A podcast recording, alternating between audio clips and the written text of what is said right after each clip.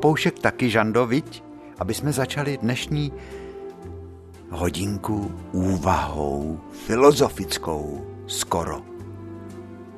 Takovou otázkou, proč už nejsou prázdniny.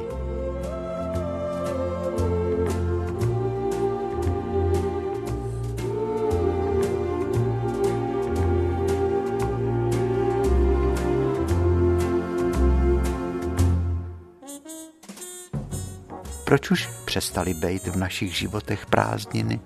Dva měsíce byly, jak jsme se na ně těšili. Žando, ty to taky nevíš, viď?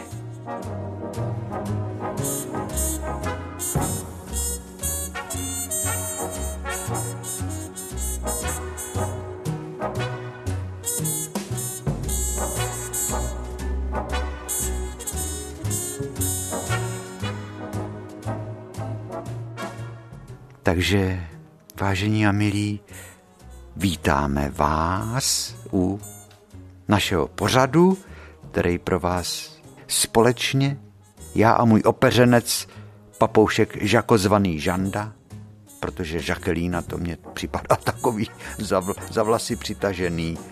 Ona má v rodokmenu Žakelína, no ale říkejte jí Žakelíno, když Žando je lepší, že jo?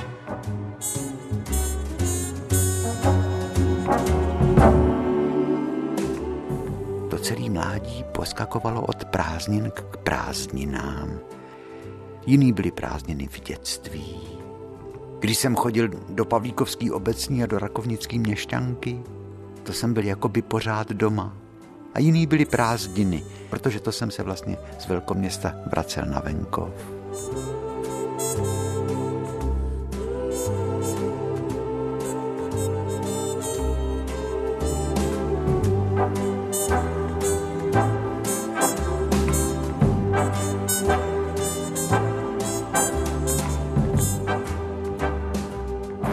Jo, to, tohle to jsem ještě chtěl říct. Jiný byly prázdniny, když bylo člověku deset let, protože ty prázdniny byly strašně dlouhý, jo, protože rok desetiletýmu dítěti je vlastně desetina jeho života. Kdežto, když je mu 20 let, když je člověkovi 20 let, tak je rok dvacetina. Pouhá dvacetina života prožitýho. Kdežto dneska, když je nám 60, tak rok je šedesátina života, čili desetina dlouhá, dvacetina už kratší, ale šedesátina. To je tak malinký kousíček života, že jo. Proto se nám zdá, že ten čas tak letí, protože máme za sebou těch prožitých 60 let, já už 62 tedy let. Můj papoušek Žanda už sedmý rok nebo osmý, kolik je ti vlastně, Žando? No takže filozofických úvah už necháme.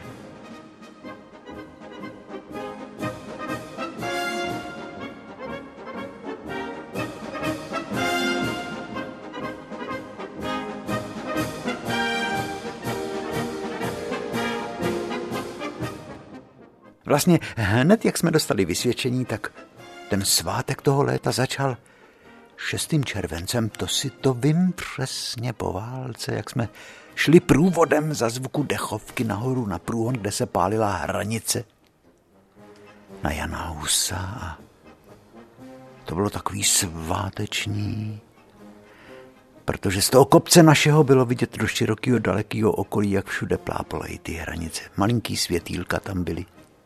My jsme zpívali hranice, splála tam na břehu Rýna a ty plameny se odrážely v naleštěných, nablejskaných přeskách a hasičů a na hasičských přilbách a na sekirkách a pan velitel od stříkačky má tyhle ty podvlíkačky, jak jsme zpívali nemravnou písničku, fuj, Tenkrát byl pan velitel od stříkačky. Pan velitel hasičů byl pan truhlář Beneš a ten tak vypínal hrdě hruď, až skoro byl tak jako zakloněný dozadu.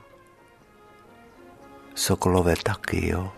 Ty to taky prožívali, vlastně všichni jsme to prožívali a hodně lidí mělo ve očích slzy, protože to bylo prvně, poprvé po dlouholetý válce, kdy se to zpívalo tadyhle ta písnička.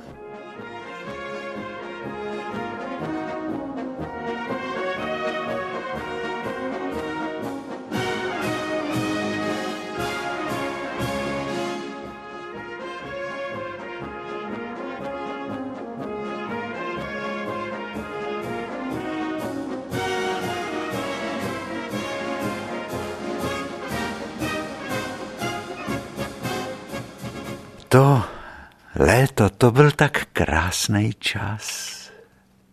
Všecko bylo prozářený tím letním sluncem a jak bych si dal říct, kdyby bylo možný takhle otočit v knize života pár stránek, ten pocit znova vychutnat, když jsem odjížděl na drkotavým žebřiňáku, tažený dvěma kravičkama, na šejtroku, jak se tomu říkalo, seděl děda, bafal z fajfky, babička vedle, kravičky táhly. Ten náš vůz, kde byly kosy a srpy a jeli jsme na jetel. A potom jsem zpátky ležel na tý nasekaný, krásně vonící fůře jetele. A koukal jsem se do té nekonečně vysoký modrý oblohy našeho dětství, po který pluli bílý mráčky, jako bílé tečky. Tam švitořili skřivaní a všecko to vonělo a jako by všecko zpívalo. A já už jsem se těšil, že třeba si vemu skicák a až přijedu domů, že půjdu kreslit kus plotu. To byly takový švestkový kůly, ze starých švestek ty dělali, takový ty základy. Mezi, mezi tím byly nataženy ty vodorovný kusy silnějšího dřeva a potom jednotlivý plaňky. Ještě na tom byla třeba kolikrát smrková kůra na těch tyčkách v plotu a to všecko. A oni některý byli ulámaný od dětí, jak přesto lezli třeba si natrhat pár ringlí na zahradu nebo pár jablek a všecko to tvořilo takovou takovou ideální situaci pro kresbu do škicáku, když do toho svítilo to letní krásný slunce.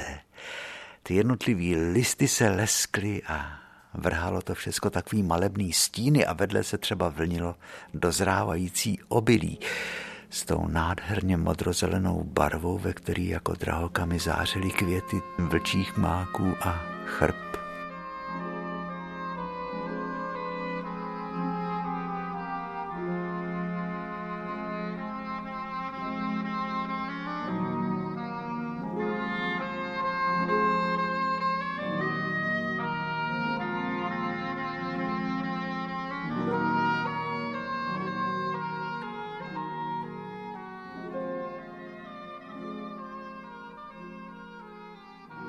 To tak krásně píše v básni Jan Skácel, krátký popis léta, se ta báseň jmenuje Požáry.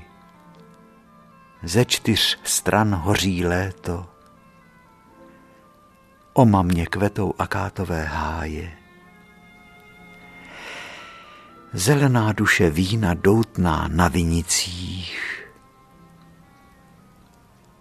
krvácí vlčí máky v obilí. Přichází tma a po stříbrném mostě kráčí luna. Svět je jak chleba vytažený z pece a noc ujídá.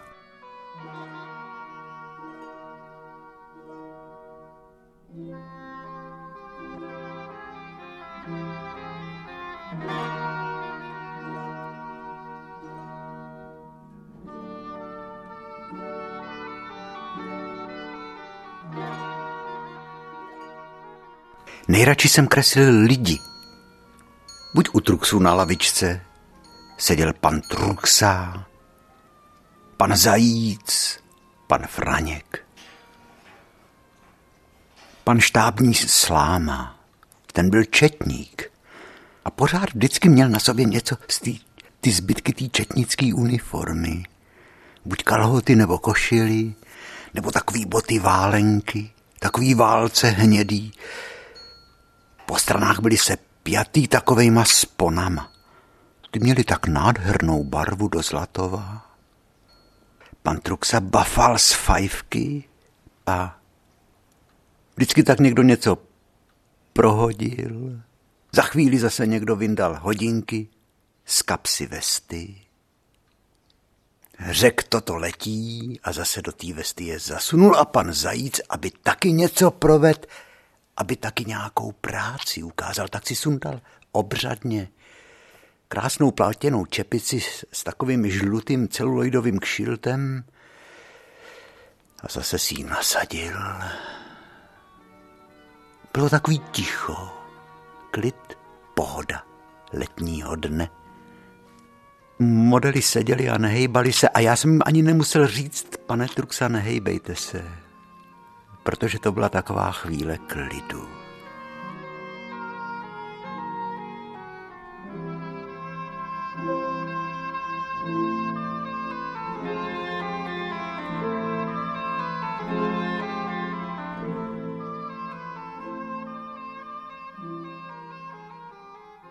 rybníku jsem chodívával taky kreslit, protože tam ženský vždycky ty husy, celý hejna hus, tam přiháněli a koupali. Já to vždycky už z dálky budu slyšet husa, husa, husa, husa, husa, husa, husa, husa, husa. Já to nedokážu tak rychle. Jako to uměla třeba paní Černá, nebo paní Zajícová, paní Hendrichová. Husa, husa, husa, husa, husa, husa, husa, husa, husa. A ty husy tak vznešeně, jedna po druhý, se potopili do té krásné vody jemně zčeřený tím letním větrem toho rybníka. V něm se zrcadlila alej jilmů, bílí patníky na silnici a ty listy těch jilmů tak slabonce chrastily v letním větru.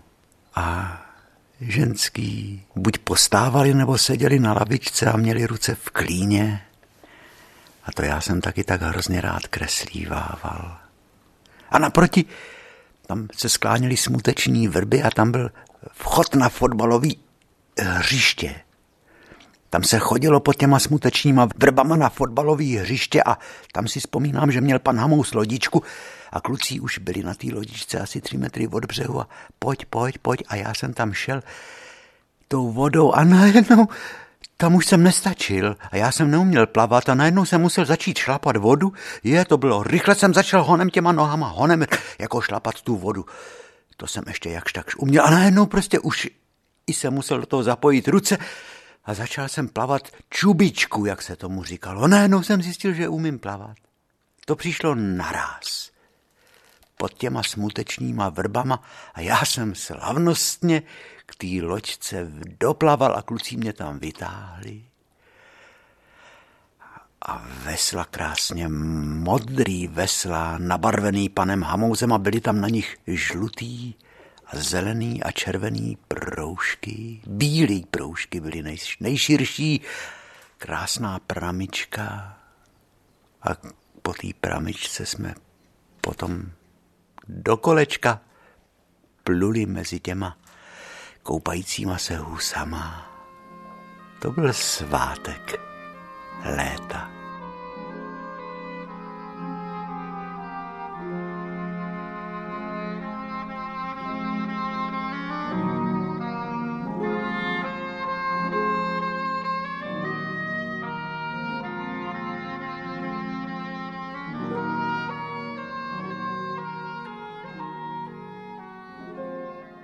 Ta zářivě modrá barva té lodě a já jsem seděl vzadu na tom zadním sedátku a viděl jsem, jak ty vesla se noří do té hladiny toho rybníka a zanechávají za sebou takový kroužky. Když se to veslo vytáhlo, tak z něj pár kapiček vždycky ukáplo. Ale co bylo nejkrásnější, že za náma po tom rybníku aspoň chvilku byl jako takový pruh po naší pramici, takový uhlazený, jako kdyby tu hladinu toho rybníka někdo přejel žehličkou velikánskou, jo? Bublínky se tam taky dělali za náma.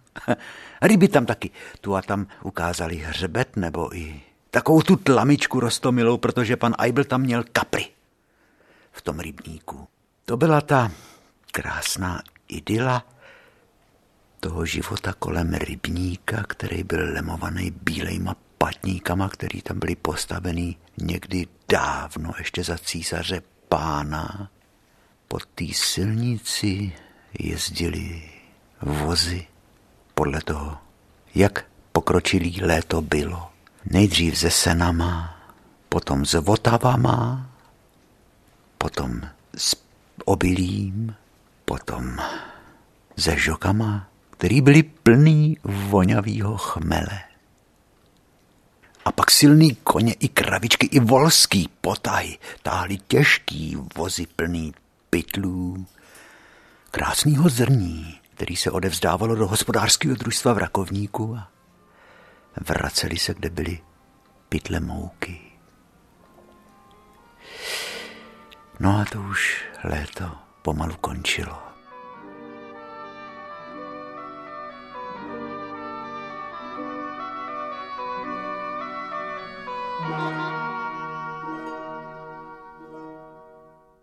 Dřív bylo v Pavlíkově tak hezky.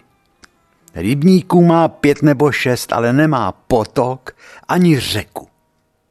Protože leží vysoko, na takový náhorní planině je tam vidět do, tak dodaleka, víte, až když je takový ten hrozně jasný den, jako bývá do roka někdy tak třikrát maximálně, tak jsou vidět na severu Krušný hory a na jeho západě špičky Šumavy, to je co? I Milešovka je tam vidět, za pohořím Džbán.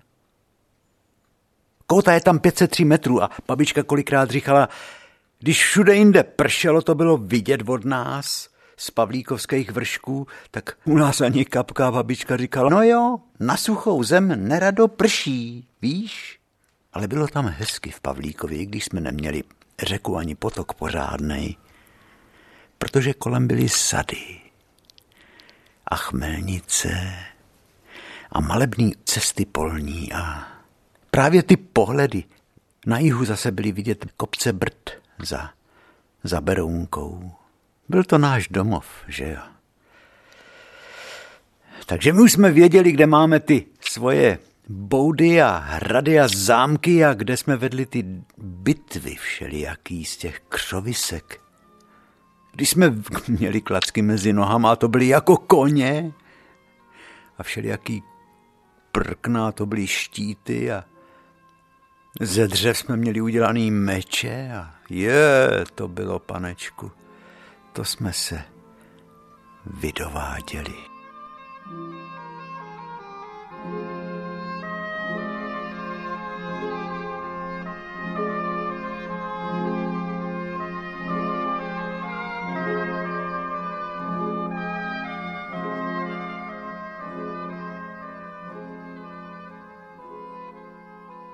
Kdy pak já jsem to jel poprvé sám na Berounsko. Nejdřív jsem tam jezdil ještě s tatínkem a s maminkou.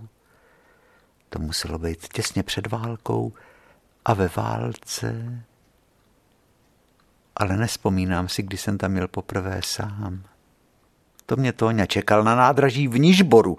To bylo tak nádherný ta trať. To, z těch vokínek toho vlaku to byl biograf tak nádherný, tak to, tak rajno, to stráně, to začalo no, už ta zastávka chlum, jak voněla ta trať a ta takovou čistotou voněla ta zastávečka malininká, kde bylo vokínko, kde když odjížděl vlak nebo přijížděl, tak vždycky někdo u vokínka seděl. A od Rakovníka přijel motorák, já do něj naset a hned jsme zmizeli v prvním tunelu. A hned byla první zastávka. Jak to bylo za tunelem? Jo, Lašovice, potom Pustověty, Lašovice, Pustověty, městečko, Křivoklád, Rostoky, Křivoklád, Zbečno. Ale pozor, hned jak jsme vyjeli z tunelu pod Budy, se jmenoval, to jsem koukal z okna vlaku na názvy tunelů. Tunel pod Budy. Pod Budy. Je, a kolikrát mě vletěla jiskra z lokomotivy za košily. Nebo do voka, když se sekla jiskra. To bylo... Hmm. No jo, ale co to bylo za krásnou vůni té lokomotivy. I lokomotiva tam jezdila, ale motorák hlavně. A jak se vyjelo z toho tunelu pod Budy, tak najednou už byl vidět hrad křivoklád. Jak jsem tam jednou jako dítě přišel s maminkou do restaurace Síkora nebo Musil. Tam byly dvě takové nobl hradní restaurace pod hradem a nedělní oběd slavnostní a my jsme tam s maminkou a s tatínkem, to ještě byl naživu, šli a pan Vrchní s ubrouskem přes ruku nám vylil obřadně z takového stříbrného hrnku polívku do talířů a v té polívce byly písmenka a číslíčka z těsta. No já byl šťastný jako dítě. Kšandy mě ani z toho rozčilení nepadaly. Jak mě maminka šila takový kšandičky přes tu dětskou hruď. Ale najednou jsem viděl kočku a do toho stichlého sálu, kde jenom tak jako obřadně se jedlo. Já jsem se zakoukal na tu kočku a vzpomněl jsem si na babičku. A dětským hláskem, hlasitým náhlasem řekl, babička říká kocourovi ty kanče. a bylo po parádě.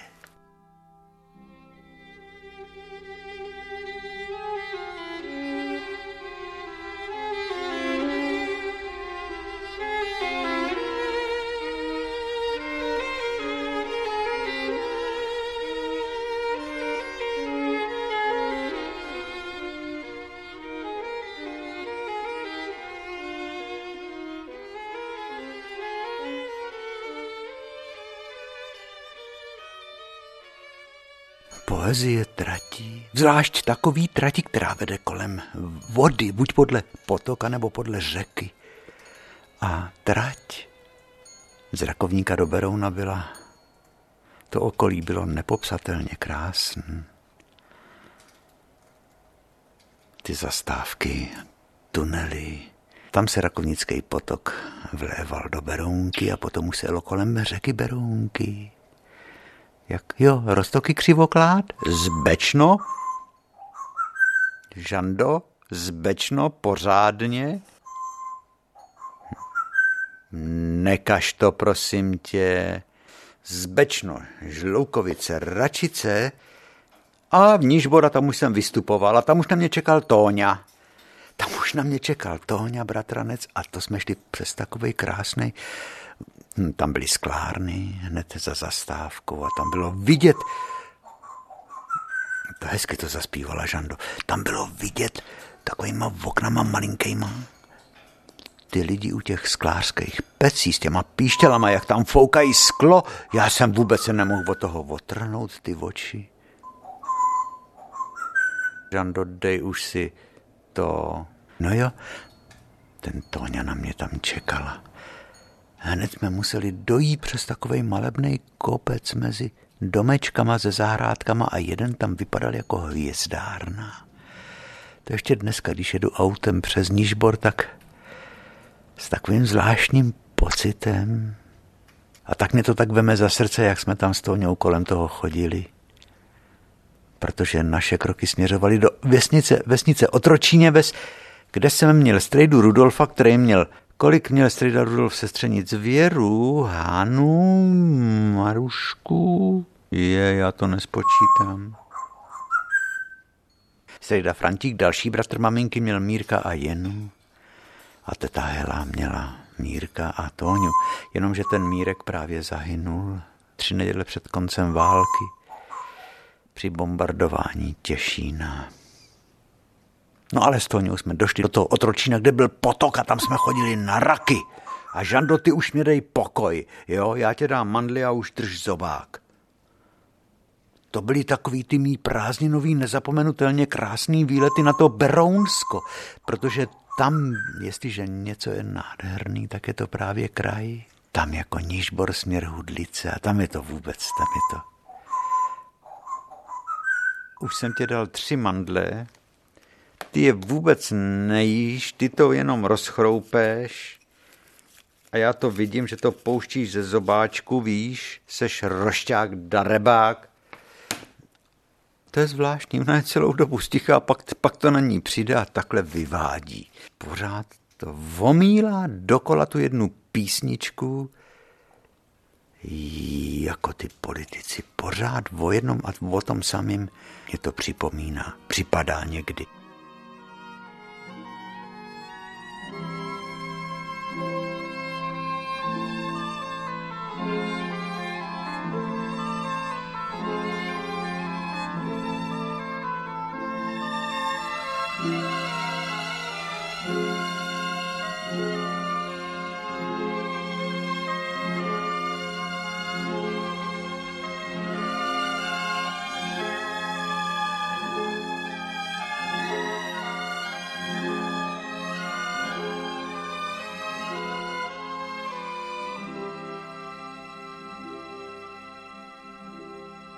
Jednou.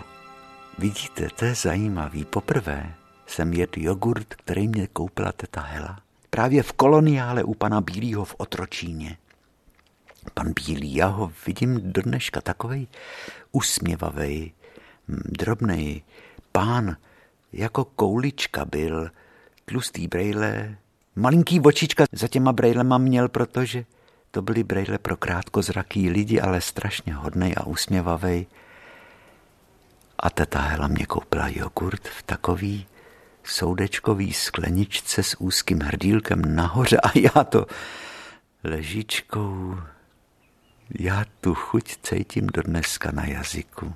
Takovou tu svěží, kyselou chuť toho jogurtu a nahoře byly pravý červený jahody a trošičku marmelády tam bylo. První jogurt jsem v životě jet tenkrát. A teta jednou řekla, je středa, pojedeš do Hudlic na kole, tady si vem tóňový kolo, bratrancový kolo. Ruksak a přivezeš dva bochníky chleba ve středu, mají čerstvej. A nejezdí bez čepice, pere tam slunce, tak jsem si vzal ahojku, ahojku čepici. Ahojku. Víte, co to byla ahojka? To byla čepice plátěná, jako taková lodička vojenská. A já jí měl modrou a červeně mě jí maminka volemovala, jak dole, tak nahoře to dýnko té ahojky, ten vršek té ahojky. A bylo tam buď napsáno ahoj po pravé straně, nebo maminka mě tam vyšla monogram je a a bratranec Tóňa se mě smál, že to je zkratka Jalovice. Já jsem si vzal tu ahojku, modrou červeně lemovanou a vyrazil jsem směr hudlice. Pro chleba k pekaři. Ten tam byl na takový šikmý hudlický návsi. Vidíte, a ten měl taky pejska, který ho zapřáhl do vozejku a rozvážel s ním po vesnicích hudlicka chleba.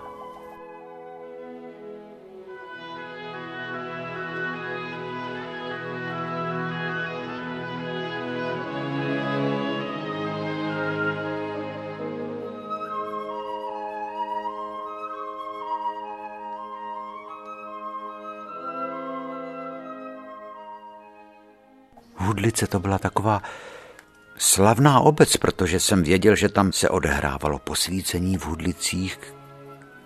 A byl tam pomník Josefa Junkmana na, na návsi Litinovej, nebo snad bronzovej, na mramorovém soklu. No Hudlice, no to ví každý, co to je, Hudlice. Ale chleba nebyl.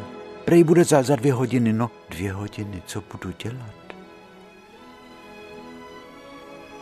Chleba není. Kdo jim dá najíst, kdo jim dá chleba, jak se praví v té básni Marička Magdónová, jak jsme se učili. I ta básnička mě šla hlavou, až jsem skončil na hudlickém hřišti. V tom červencovém žáru jsem si set na lavičku tam před takovou malou kabinu. Jetel tam byl, malej.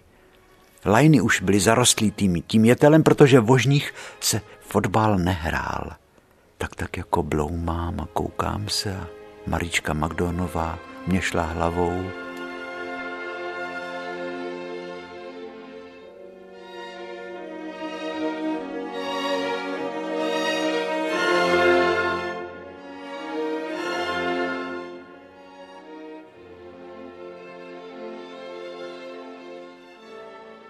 Šel starý Magdon z Ostravy domů, v Bartovské harindě večer se stavil.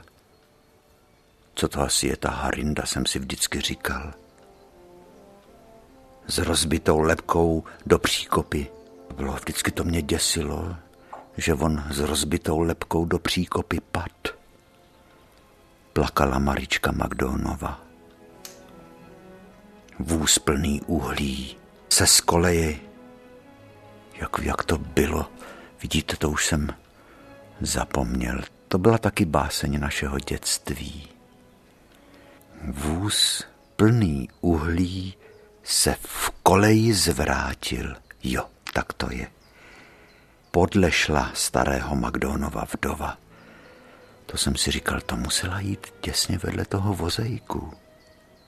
Na starých hamrech pět vzdychalo sirot nejstarší Marička Magdónova. No jo, přes ty hudlice vlastně taky vedla ta lanová dráha. Z té nový hutě, kde se těžila železná ruda a v té lanovce tak vozila železnou rudu, jako v té ostravě, kde vlastně taky byly samý doly. Potom to strašný drama. Jeden skok nalevo po všem je, po všem. Černé tvé vlasy se na skále chytly. Bílé tvé ruce se zbarvily krví. S Bohem buď Maričko Magdónova, na starých hamrech vzat na svatém poli bez křížů, bez kvítí krčí se hroby. Tam leží bez víry samovrazy. Tam leží Marička Magdónova.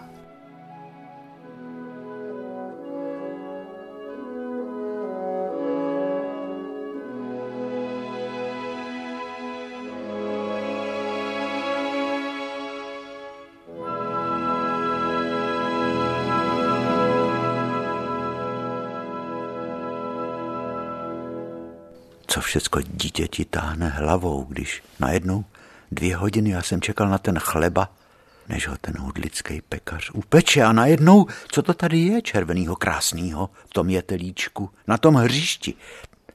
Křemenáč a hned vedle druhej a třetí, no tam jich bylo, ty nejkrásnější maličký křemenáče.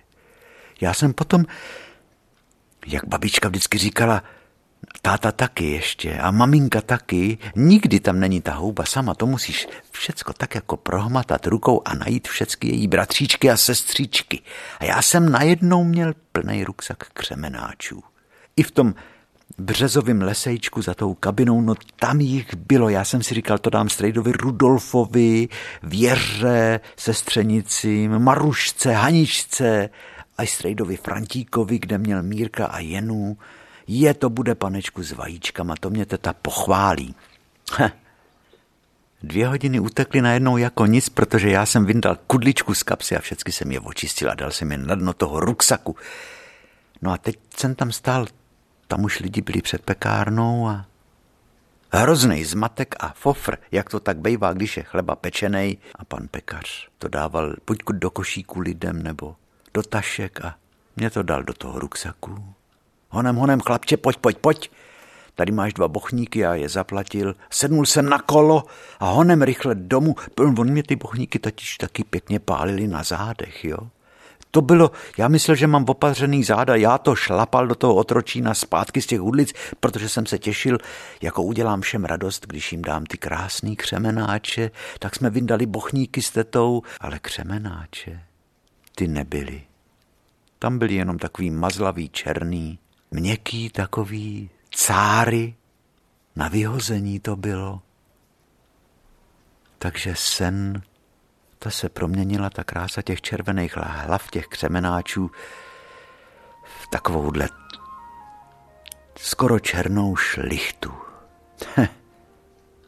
to bylo zklamání.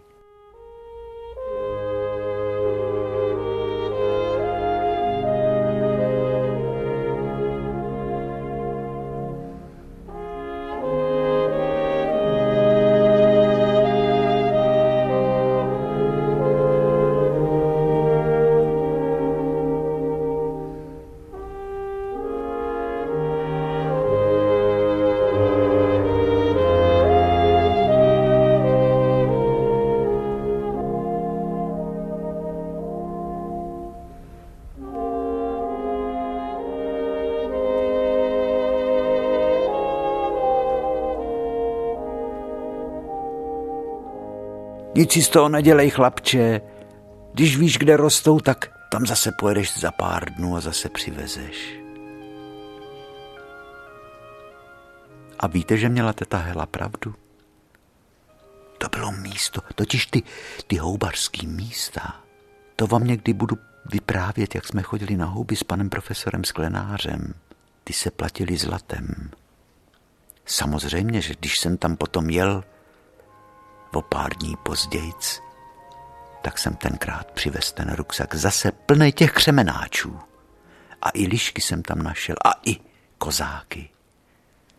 Hříbky ne, bílý ty ne, ale křemenáče zase jsem je přivez a tak jsme je měli s vajíčkama a, a houbovou vomáčku teta udělala. Je to byla dobrota,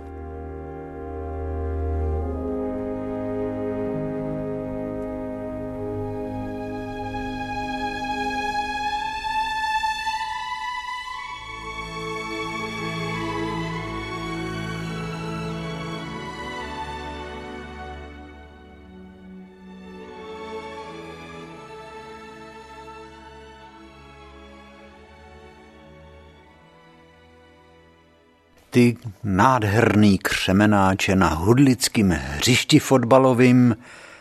V tom parným letním dni ta první várka jak skončila. A ještě jsem měl trošičku přivopařený záda, to mě Teta musela namazat ty záda husím sádlem.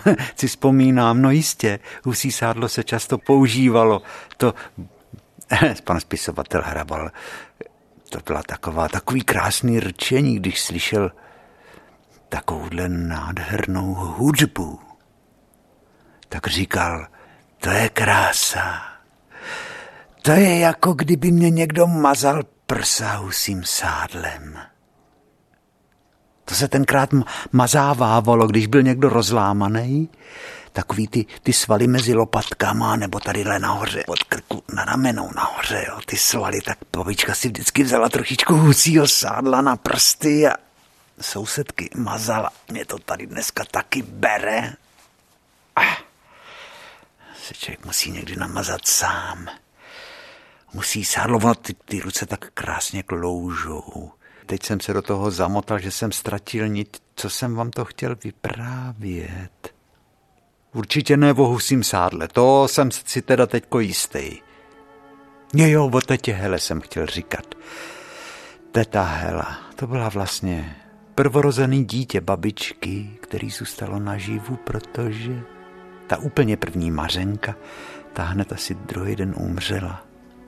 Teta Hela se narodila v roce 1904.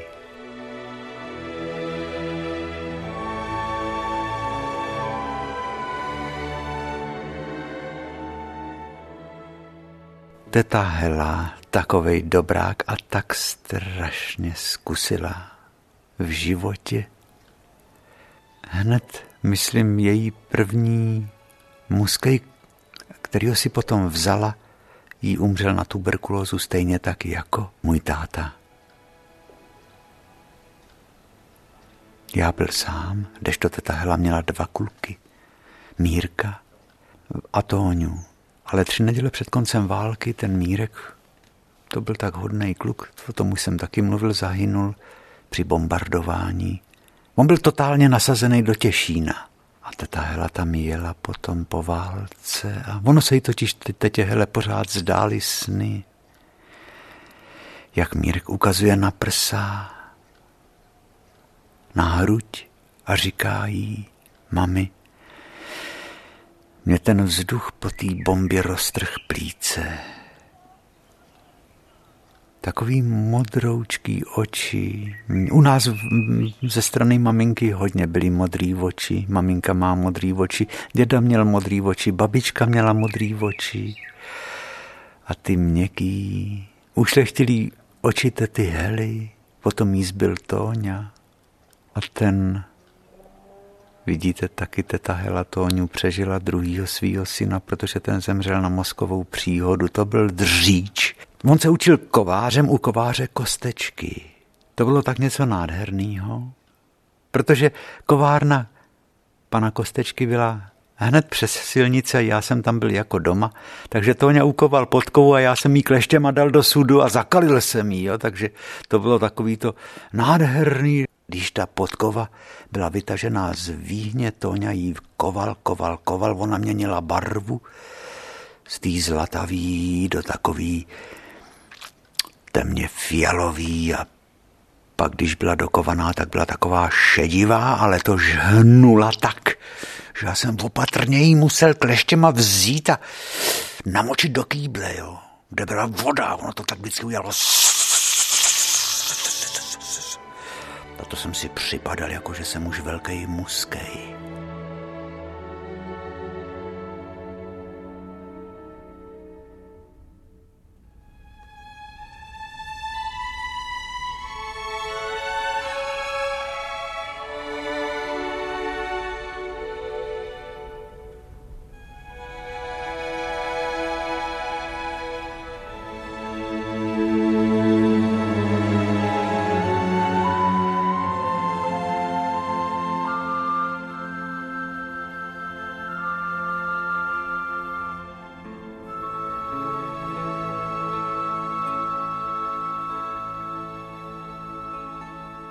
Tam jsem to měl tak rád, protože to je to, co v Pavlíkově nebylo. Otročínem tak potok. A s Tóňou jsme chodili, přesně jsme věděli, v kterých tůních jsou raci a Tóňa je uměl chytat.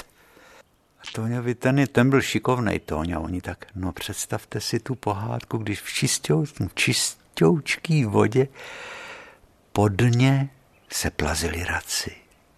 Pomalonku chodili nebo tam stáli a nehejbali se, aby, aby, jsme, aby, aby byli nenápadní, jako takový šedý kameny vypadali. Jednou jsme jich přinesli domů, v košíku jsme šli, to jich bylo moc, moc jich tam bylo. A teta Hela nám je uvařila. To bylo něco tak strašně dobrýho. S koprem jsme je měli. A topinky chlebový, opečený chleba s máslíčkem. Dovedete si to představit? Tu strašnou dobrotu,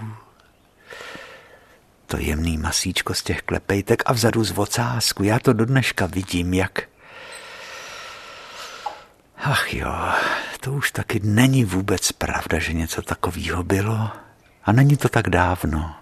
Pstruzy tam byly, to Toňa věděl přesně v který tůně a ten potok tak z Jáchymovských rybníků údolím Strejčov a Stradonicích, tam, kde je to, prahis, to prehistorický starý keltský nebo praslovanský sídliště, tam se vlejval do Berounky, to byla taky krajina památná tam kolem Otročíně vsi.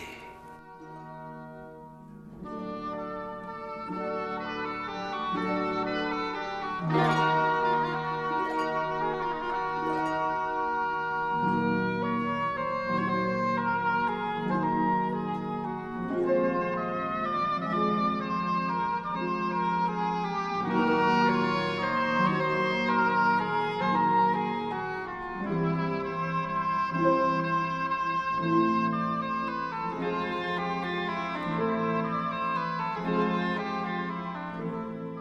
To mě vždycky posílali v otročíně.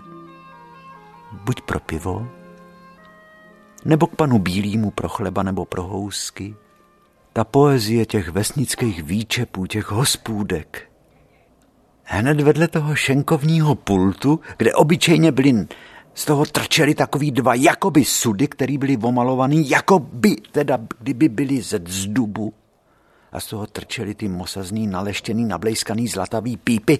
Z jedný se točilo světlý pivo, z druhý černý pivo, ale na vesnici vedle každýho takovýhleho toho parádního šenkovního pultu byla malá vitrínka a v tom byly poháry, vlajčičky, diplomy fotbalových klubů. Takže to bylo i v Pavlíkově. Tam bylo pohárů. Kde pak to asi je? Možná, že dnes je to v kulturáku. A vlajčiček všelijakých, a fotografií, a diplomů.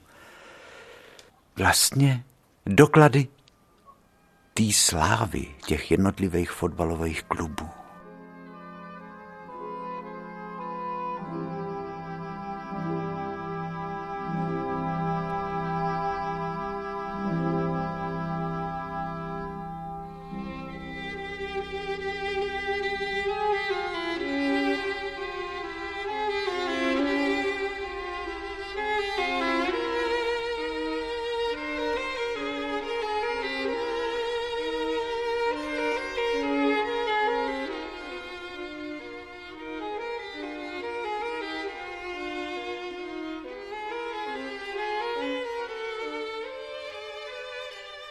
Otročíně u, v hospodě u pana Roty, kam se chodíval pro pivo. Tam taky byla taková vitrína, to bylo krásný. Tam ovšem pan Rota měl na stole velikánský gramofon s velikou zelenou troubou, která při, přecházela, tak ta jedovatá zelená přecházela do takový něžný růžový a tam bylo spoustu krásných gramofonových desek a to tam vždycky vrzal ten gramofon a chlapi tam taky hráli karty, pan Lébl, Strejda Jirásek. Je, je, je, to byla pohoda těch starých časů. Ty chlapi měli košile bez límečku a neměli saka, to se nosili vesty. Vždycky nějaká vesta zbyla od nějakého obleku.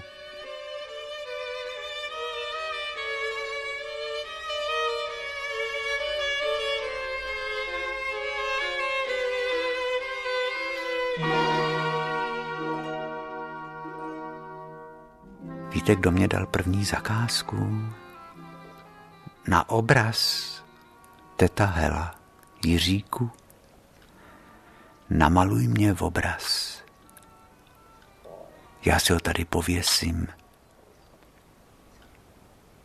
Tak jsem udělal zátiší s pečeným bochníkem na talíři, krásnou hroudou másla na druhém talíři a s dřevěnou slánkou, s tou nádhernou sypkou bílou solí a nůž tam byl.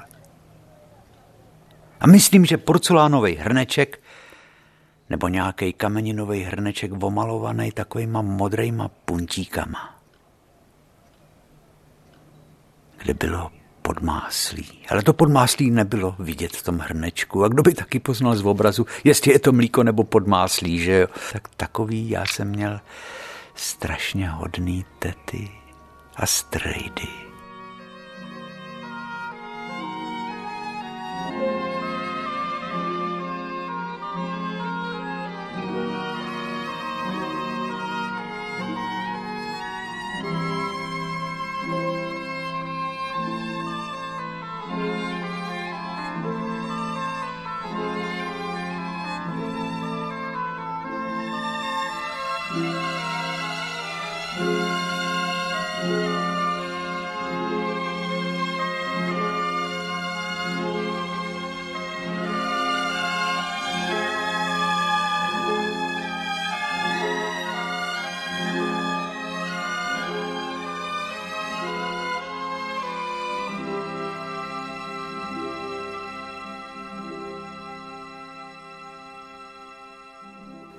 Ty nám chceš něco zaspívat? Žando? No tak, když myslíš... Hm. To známe, prosím tě. Kdyby si s něčím novým přišla, jeho narafinovaně.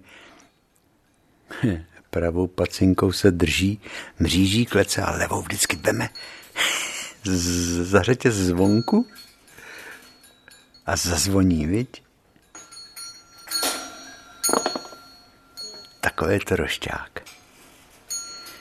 Ten, ten můj neboli váš papoušek, který ho vždycky pozdravujete v dopisech.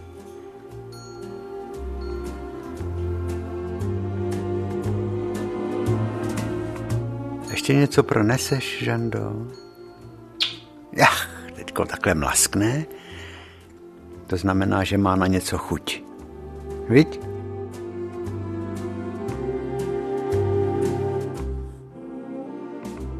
Udělej něco pěkného, co si ještě neudělala. No. Ach jo.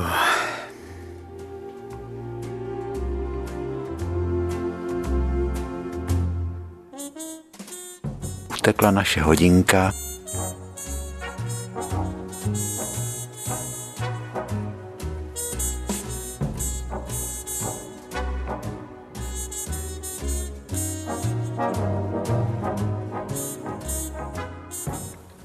Opatrujte se. Neubližujme si, toho zla je kolem nás tolik.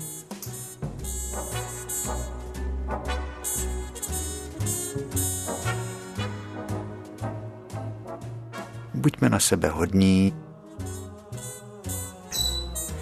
Mějte se moc krásně, děkujeme vám za všecko, za přízeň, kterou nám věnujete, za dopisy krásný, který nám píšete, Opatrujte se, aby jsme se mohli setkat u našeho pořadu příště.